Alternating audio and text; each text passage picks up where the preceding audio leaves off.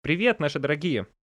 Наши веселые и грустные, грустные и огорченные, острые и остроумные, наши приподнятые и униженные, светлые и чернушные, солнечные и штормистые, золотые и...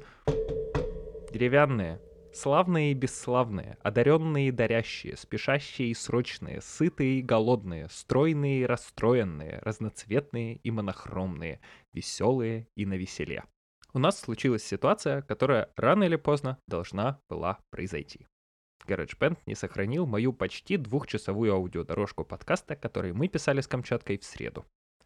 У меня была бутылка белого из Новой Зеландии и примерно миллион историй о том, как я съездил в Киев. Мы поговорили о том, как Макс подсел на дайте танк, о киевском сервисе, разнице на ценах на White в столице и Каменце и о новой камчатковской инициативе про урбанизм, которую вам обязательно нужно сходить посмотреть во ВКонтактике.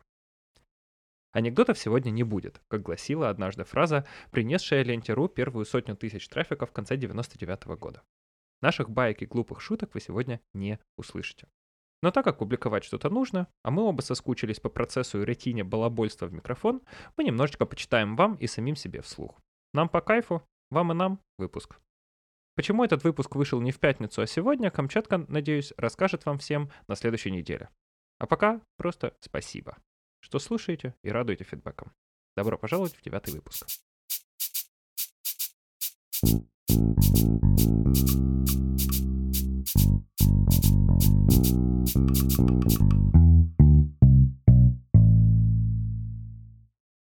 Розділ четвертий. Слава світу. Шевченко прагнув слави. Як усі геніальні нарциси, мусив підживлюватися нею для подальшого розцвітання. 1849 року Знову таки в засланні, на острові Косарал у Каспійському морі, він у розпачі пише вірш, в якому формулює свою претензію до українського загалу. Либонь, уже десяте літо, як людям дав я кобзаря. А їм неначе рот зашито, ніхто й не гавкне, не лайне, неначе й не було мене. Попри всю очевидність перебільшення поетом цієї драми, це йому з його харизмою нарікати Прикметним бачиться інше. З усіх тортур, яким його може піддати буття, найтяжчими були б невідомість, безвість, мовчання, тиша і порожнеча. На щастя, так не склалося.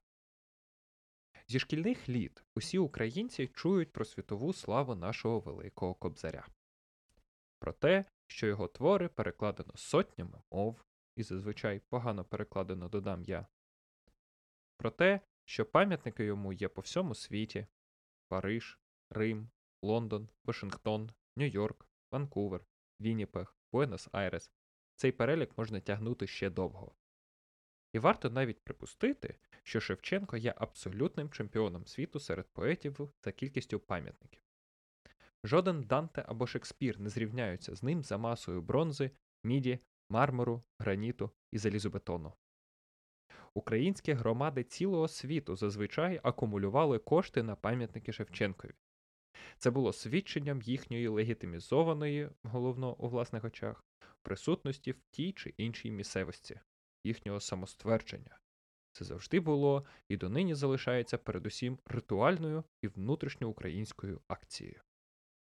Але справжня Шевченкова слава приходить зненацька й означує себе в особливий, шевченківський спосіб.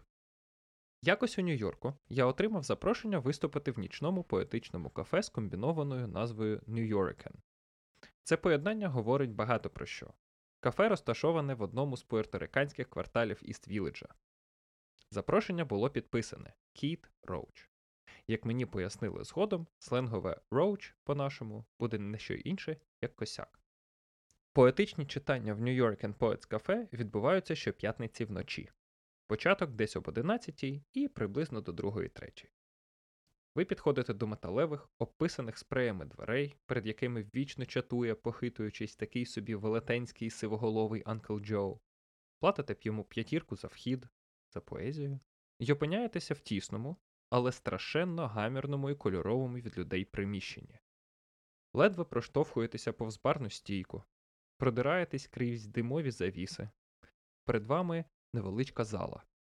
Столики вже всі, як у нас кажуть, забиті. Публіка сидить на підлозі, на балконі, десь іще попід стінами, хтось уже свище й плеще, над усім цим гримотить музика, якийсь регей або фанк, або реп. Я ніколи не забуду цієї атмосфери. Десятки облич, десятки відтінків шкірі, вся планета, серце Нью-Йорка, несамовита свобода, здобута нарешті цими нащадками рабів. У Нью-Йорку не варто ходити до музеїв. Які там музеї?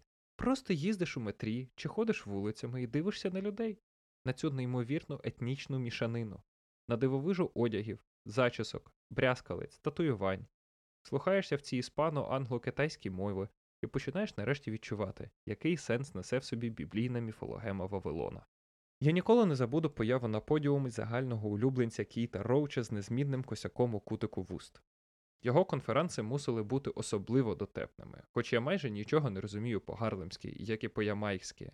Але коли він вимовив бубабу, наче старе африканське закликання, я зрозумів, що надходить моя черга. Я ніколи не забуду і справжніх заклинань. Харизматичний і, наче баскетбольна зірка, довгий чорний поет читав, ні, проповідував якісь революційні строфи, а публіка хором повторювала за ним бойовий і, напевно, священний рефрен. Щось на кшалт Ом шалак шалак. Я ніколи не забуду, як у мене підгиналися коліна і пересихало в роті. Я ж бо вже не початківець на публіці. Що таке для мене цей трепет, цей параліч? І от ситуація як 15 років тому. Тебе тут не знають, жодного попуску не буде, ти чужий. Агов, чужинцю, показуй, чого ти взагалі вартуєш і що ти тут загубив серед нас. Перший контакт із мікрофоном майже все ставить на місце. Тебе слухають напрочуд уважно, всі вони дуже красиві, справжні кольорові квіти землі. Я запропонував їм козака Ямайку. Перекладач Віталій Чернецький зробив, здається, досконалу англійську версію, з якої я, зокрема, довідався, що наше сивуха слід перекладати як муншайн місячне сяйво. Хоч найбільший успіх мав рядок невже коли ти Європа, то вже не єси чоловіком. Тут їм нарешті стало я. Ага, ця Україна це теж якась така недавня колонія, теж рабство, плантації, свист кончуків, повільні тягучі пісні. Це такі втеклі раби, що ніяк не вибредуть на волю. Згодом, коли я вже пив із шийки своє третє пиво, мені щоразу хтось купував нове пиво і дякував. Мене поклик старезний сивий пуерторіканець, король поетів, засновник і патрон кафе Нью-Йоркен, зусібіч оточений молодесенькими богемними мулатками, зашкірився на всі свої пожовклі від сигарного диму зуби і сказав мені щось таке, від чого я вмить протверезів би. Listen, мовив він усією шириною своєї екваторіальної посмішки. Тарас Шевченко is my favorite poet, and I also know йоб твою мать. Він мав повідомити мені дві приємні речі. І повідомив їх. Слава тобі, батько наш Тарасе, думав я ошелешений. Ти вічно стоїш над нами і дивишся на нас усіх згори.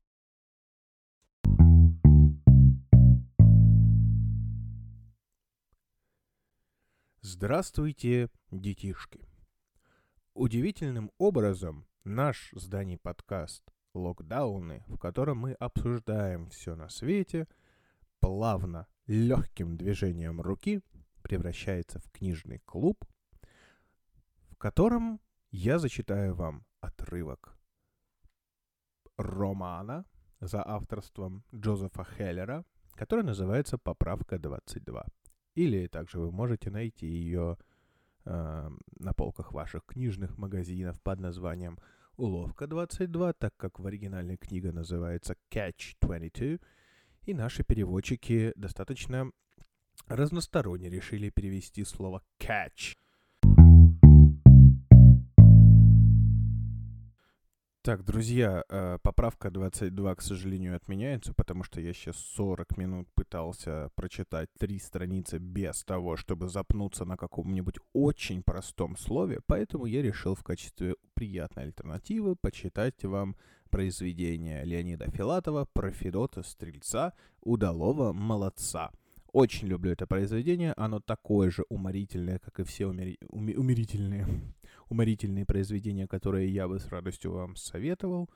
Поэтому не лишним будет вам послушать и решить, насколько же вы любите или, наоборот, может быть, не любите Леонида Филатова, потому что я вот, например, обожаю Филатова. Рекомендую к прочтению все его произведения, а, в том числе и «Про Федот Стрельца», «Любовь к трем апельсинам» и дальше там драматургический список произведений, которые каждый из них в отдельности просто крем-бруле. Поэтому давайте почитаем сказку. Та-та-та-та-та-та-та-та-та-та. Верьте, аль не верьте, а жил на белом свете Федот Стрелец, удалой молодец. Был Федот ни красавец, ни урод, ни румян, ни бледен, ни богат, ни беден, ни в парше, ни в парче, а так, вообще. Служба у Федота, рыбалка да охота, царю дичь да рыба, Федоту спасибо. А гостей во дворце, как семян в огурце. Это Швеции, это с Греции, это с Гавайи, всем жрать подавай. Этому омаров, этому кальмаров, этому сардин, а добытчик-то один. Как-то раз дают ему приказ, чуть свет поутру, явиться ко двору. Царь на вид сморчок, башка с кулачок, а злобности вьем, а громадный объем. Смотрит на Федьку, как язвенник на редьку. На Федьке от страха намокла рубаха, в висках застучала, в пузе заурчала. Ну, тут, как говорится, и сказки начало. Царь. К нам на утренний рассол э, прибыл аглицкий посол. А у нас в дому закуски пол горбушка да. Снаряжайся, братец, в путь, да съестного нам добудь. Лухаря, аль куропатку, а, аль еще чего-нибудь. Не смогешь кого винить. Я должен тебе казнить. Государственное дело, ты улавливаешь нить. Федот. Ничто я-то не пойму при своем-то приуму. Чай не лаптем щи хлебаю. Соображаю, чё к чему. Получается, на мне вся политика в стране. Не добуду куропатку, беспременно быть в войне. Чтобы аглицкий посол с голодухи не был зол, головы не пожалею, обеспечу разносол. Скоморок-потешник. Слово царя тверже сухаря. Пошлет на медведя, пойдешь на медведя. А куда деваться? Надо, Федя. Или дичь да рыба, или меч да дыба. Обошел Федот сто лесов, сто болот, да все созря, ни куропатки, ни глухаря. Устал, нет мочи, да и дело к ночи, хоть пустой сумой, а пора домой. Вдруг видит птица, лесная голубица, сидит, не таится, ружья не боится. Федот. Вот несчастье, вот беда, дичи нету и следа. Подстрелю-ка голубицу, хоть какая-то еда. А вообще-то говоря, голубей ругают зря. Голубь, ежели в подливке, он не хуже глухаря. Голубица. Ты, Федот, меня не трожь. Этом не на грош. И кастрюлю не наполнишь, и подушку не набьешь. Чай, заморский господин, любит свежий галантин. А во мне какое мясо? Так, не мясо, смех один. Федот. То ли леший нынче рьян, то ли воздух нынче пьян, то ли в ухе приключился у меня какой изъян, то ли из царских закон оглашен такой закон, чтобы птицы говорили человечьим языком. Голубица. Не твори, Федот, разбой, а возьми меня с собой. Как внесешь меня, светелку, стану я твоей судьбой. Буду шить, стирать, варить, за обиды не корить, и играть тебе на скрипке, и клопов тебе морить. Федот. Что за притча, не пойму. Ладно, лезь ко мне в сумму. Там на месте разберемся, кто куды и шо к чему. Скоморох-потешник. Принес Федот горлинку себе, значит, в горлинку. Сидит невесел, головушку повесил. И есть для крючины серьезные причины. Не сладилась охота у нашего Федота. А царь шутить не любит, в раз башку отрубит. Сидит Федот, печалится, с белым светом прощается — Вспомнил про птицу, лесную голубицу. Глядь, а средь горенки, за место той горлинки, стоит краснодевица, стройная, как деревце. Маруся. «Здравствуй, Федя. Ты да я, мы теперь одна семья. Я жена твоя, Маруся, я супружница твоя». «Что молчишь, мил друг Федот? как воды набравши в рот. Аль, не тот на мне кокошник? Аль, наряд на мне не тот? Федот. На тебя, моя душа, век летел бы, не дыша. Только стать твоим супругом мне не светит ни шиша. Был я, ну, но не чуть заря на приеме у царя, ну, и дал мне царь задание, в смысле, значит, глухаря. Хоть на дичь и не сезон, спорить с властью не резон. Ладно, думаю, да буду. Чай глухаря не бизон. Проходил я целый день, а удачи хоть бы тень, ни одной серьезной птицы, все сплошная дребедень. И теперь мне, мил дружку, не до плясок на лужку. Завтра царь за это дело мне антяпает башку. А такое ни к чему, ни на службе, ни в дому, потому как весь мой смысл исключительно в уму. Маруся. Не кручинься и не хнычь.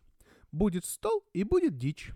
Ну-ка, станьте предо мною, Тит Кузьмич и Фрол Фомич.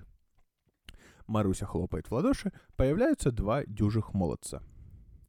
Коли поняли приказ, выполняйте сей же час, молодцы.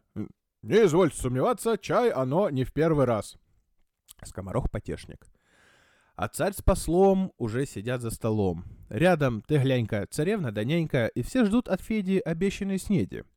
Какая ж беседа без сытного обеда. А на столе пусто, морковь да капуста, укроп да петрушка, вот вся пирушка. Гость скучает, ботфортой качает, дырки на скатерти изучает. Царь серчает, не замечает, как Федьку по матери величает. Вдруг, как с неба, каравай хлеба, икры бодейка, тушеная индейка, стерляжья уха, телячьи потроха. И такой вот пищи названий до тысячи. При эндокой снеди как не быть беседе. Царь. «Э, вызывает интерес ваш технический прогресс. Как у вас там сеют брюкву? С кожурою, али без? Посол. Yes. Царь. «Э, вызывает интерес ваш э, питательный процесс. Как у вас там пьют какаву? С сахарином, али без? Посол. Yes. Царь. Вызывает интерес и такой шо разрез. Как у вас там ходят бабы? В панталонах или без? Посол. Я, yeah. нянька. Постеснялся хоть послаб, аль совсем башкой ослаб. Где бы что ни говорили, все одно сведет на баб. Царь. Ты опять свою дуду Сдам в тюрьму, имей в виду, я ж не просто балабоню, я ж политику веду. Девка Эван подросла, отоща как полвесла. Вот и мыслю, как бы выдать нашу кралю за посла. Только надо пользы для... Завлекать его не зря.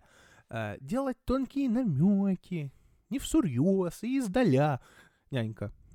Да за этого посла я бы даже не пошла, так и зыркает подлюка чтобы стебрить со стола. Он тебе все ест да ест, а меж тем все ест да ест. Отвернись, он пол России заглотнет в один присест. Царь. Али рот себе за шей, али выгоню в зашей. Ты и так нам распужала всех заморских аташей. Даве был испанский грант, уши щеголь, уши франт, в каждом ухе по бриллианту, чем тебе не вариант. Ты ж подстроила, чтоб гость ненароком сел на гвоздь, а от седого гостя политическая злость. Нянька. Как ж помню, этот Грант был пожрать большой талант. С головой влез в тарелку, аж заляпал жиром бант. Что у Гранда не спроси, он как попка, си да си. Ну, а сам все налегает на селедку и васи, царь. Я за линию твою на корню тебя сгною, я с тобою не шуткую, я серьезно говорю. Из Германии барон был хорош со всех сторон, так и тут не утерпела, нанесла ему урон. То ему на дно ковша бросил дохлого мыша. Ты же форменный вредитель, окаянная душа. Нянька. Да уж ен-то твой барон был потрескать не дурен. Сунь его в воронью стаю, отберет и у ворон. С виду гордый. Я да я а прожорлив, как свинья, дай солому, съест солому, чай чужая не своя. Царь. На шпионка, дай-то срок, упеку тебя во строк. Так-то я мужик не злобный, но с вредителями строк. Вот ответь мне, слов не трать, где царевне мужа брать? Чай, сама дурында видишь. Женихов у ней не рать. Как бы здесь толпился полк, э, в пререканиях был бы толк. Ну а нет, хватай любого, будь он даже брянский волк. Царевна. Коли ты э, в России власть, так и правь России в сласть. А в мою судьбу не суйся, и в любовь мою не власть. В доме этих аташе по сто штук на этаже. Мне от них одеколону аж не дышится уже. Царь. Коль любовь и правду зла, так полюбишь и козла, попутно мне поправишь и торговые дела. Я под этот интерес справлю им пеньку и лес, вся общественность согласна, только ты идешь в разрез. Царевна. Сколь бы ты не супил бровь, повторяю вновь и вновь, индивид имеет право на свободную любовь. Может, дело наконец и дошло бы до колец, кабы вдруг меня сосватал твой Федотушка-стрелец. Царь. Цыц, дуреха, замолчи, тесто место у печи, ну-ка марш к себя в светлицу и сольфеджио учи.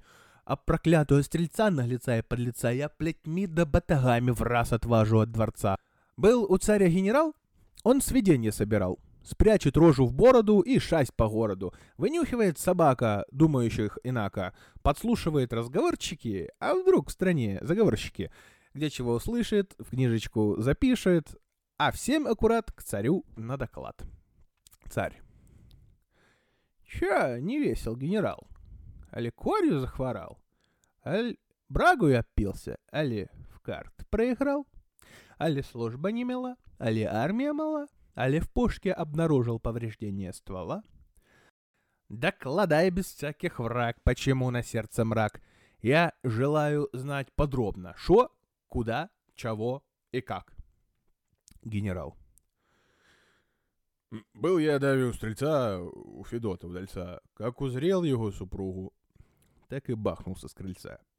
Третий день ей-ей не вру, саблю в руки не беру, и мечтательность такая, что того, гляди, помру.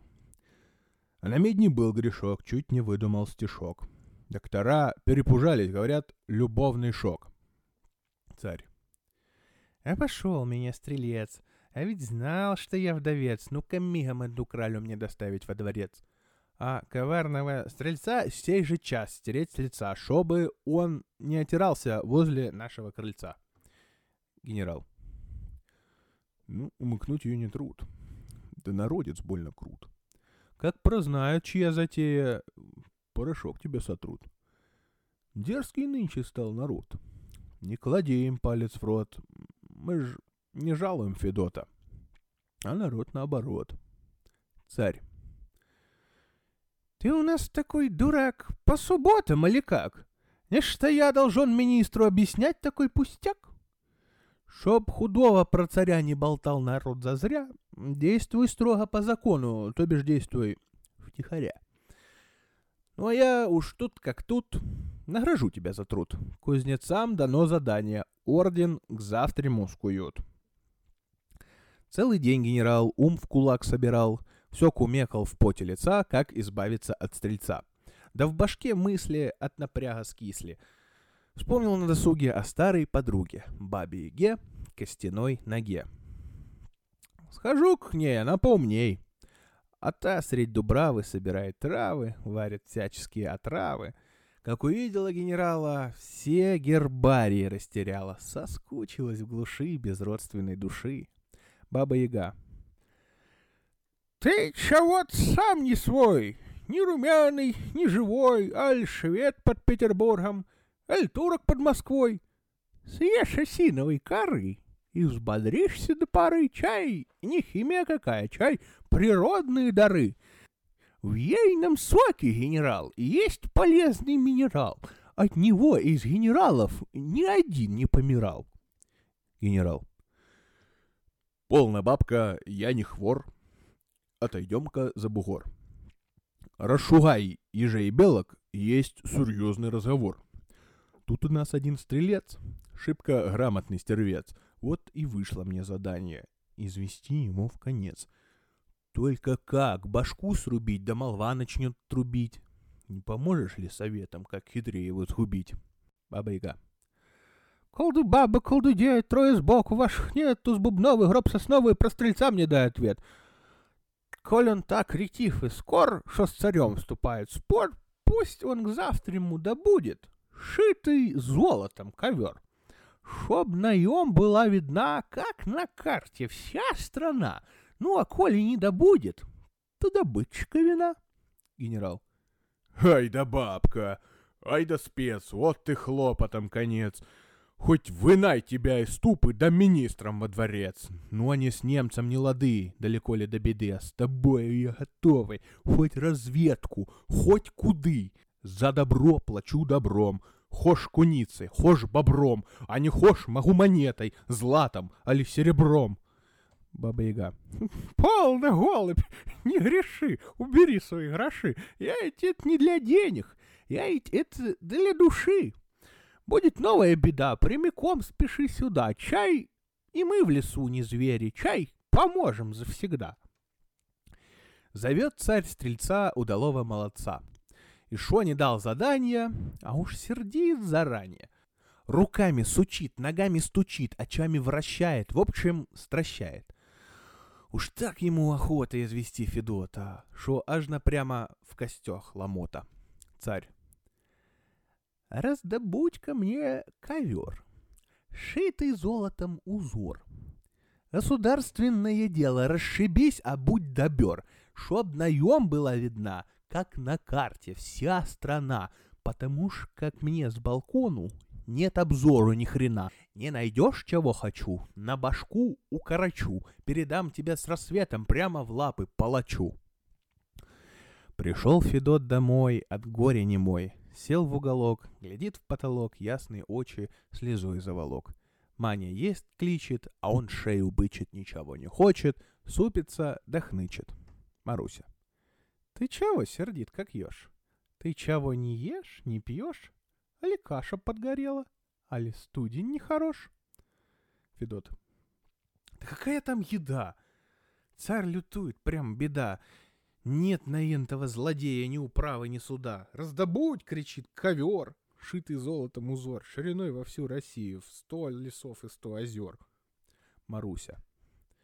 Не кручинься и не хнычь. Пусть лютует старый хрыч. Ну-ка, станьте предо мною Тит Кузьмич и Фрол Фомич. Маруся хлопает в ладоши, появляются два дюжих молодца. Коли поняли приказ, выполняйте сей же час. Молодцы. Не извольте сомневаться, чай оно не в первый раз. На утро Федот у царевых ворот пришел на прием и ковер прием. Стоит, улыбается, стража не пугается. Царь удивился, аж икрой подавился. Злоба его точит, а показать не хочет. Делает взгляд, что вроде бы рад. Федот. Ты вчера просил ковер. Ну так я его припер, все согласно договору, и рисунок, и колер, вся рассеешка сполна на ковре отражена. Сей ковер тебе в подарок соткала моя жена. Царь. Ай да ухарь, ай да хват, на скольких же ты женат? А ли ты сосватал сразу целый ткацкий комбинат?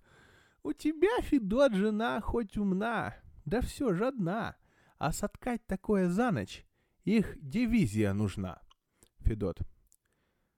Аль ковер не тешит взор? Аль не тот ковре узор? Так я его под мышку, да и кончен разговор. Чтоб не зря пропасть трудам, я купцам его продам. И пущай он из России уплывает в Амстердам. Царь. Мне бы греть тебя плетьми, четырьмя или пятьми, чтобы ты не изгалялся над серьезными людьми. Ну, поскольку я спокон чту порядок и закон, вот тебе пятак на водку. И пошел отседа вон.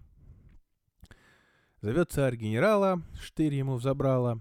У царя рожа на свеклу похожа, а когда он красный, он на руку опасный. Бьет, зараза, не больше раза, но попадает не мимо глаза.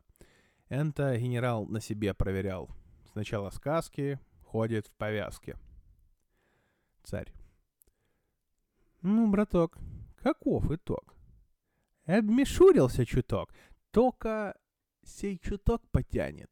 Лет примерно на пяток. Ты у нас широк в плечах, а башкой совсем зачах.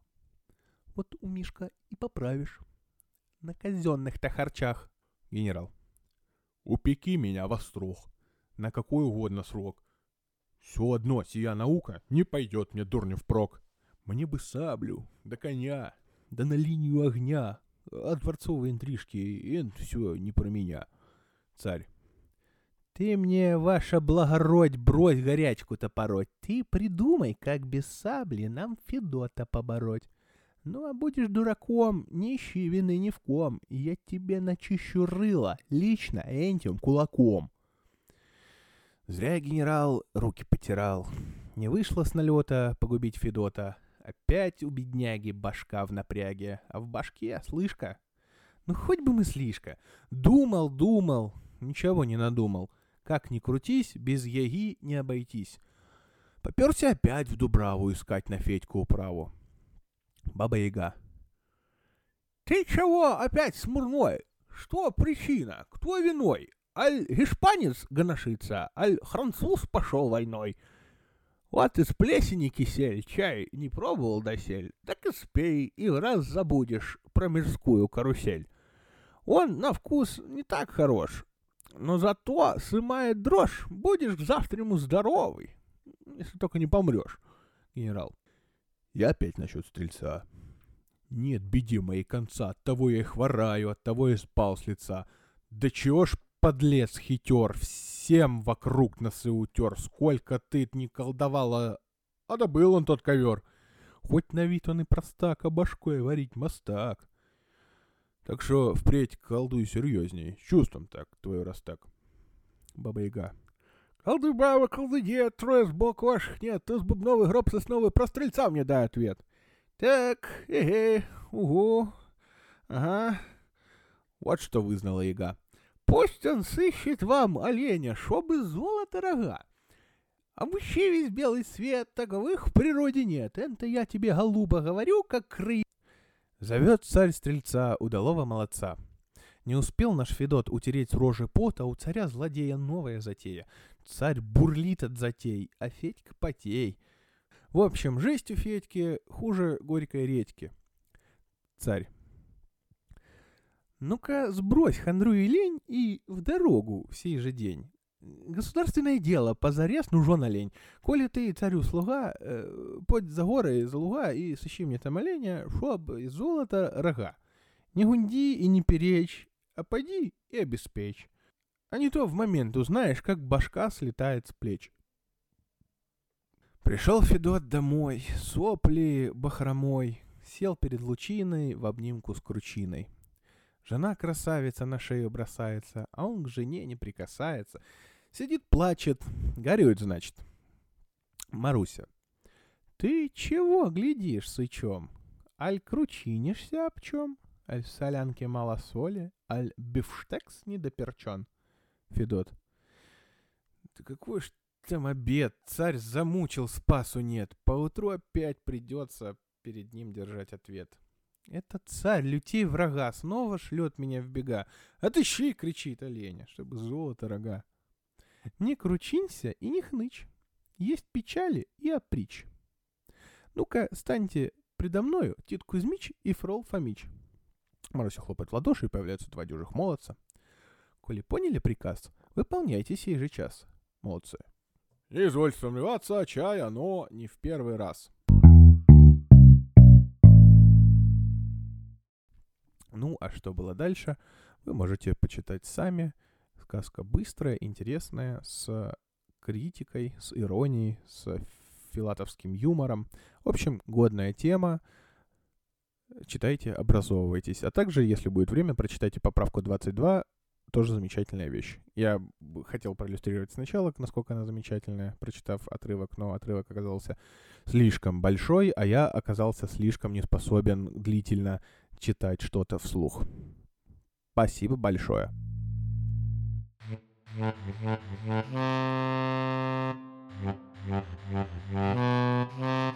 Mm-hmm.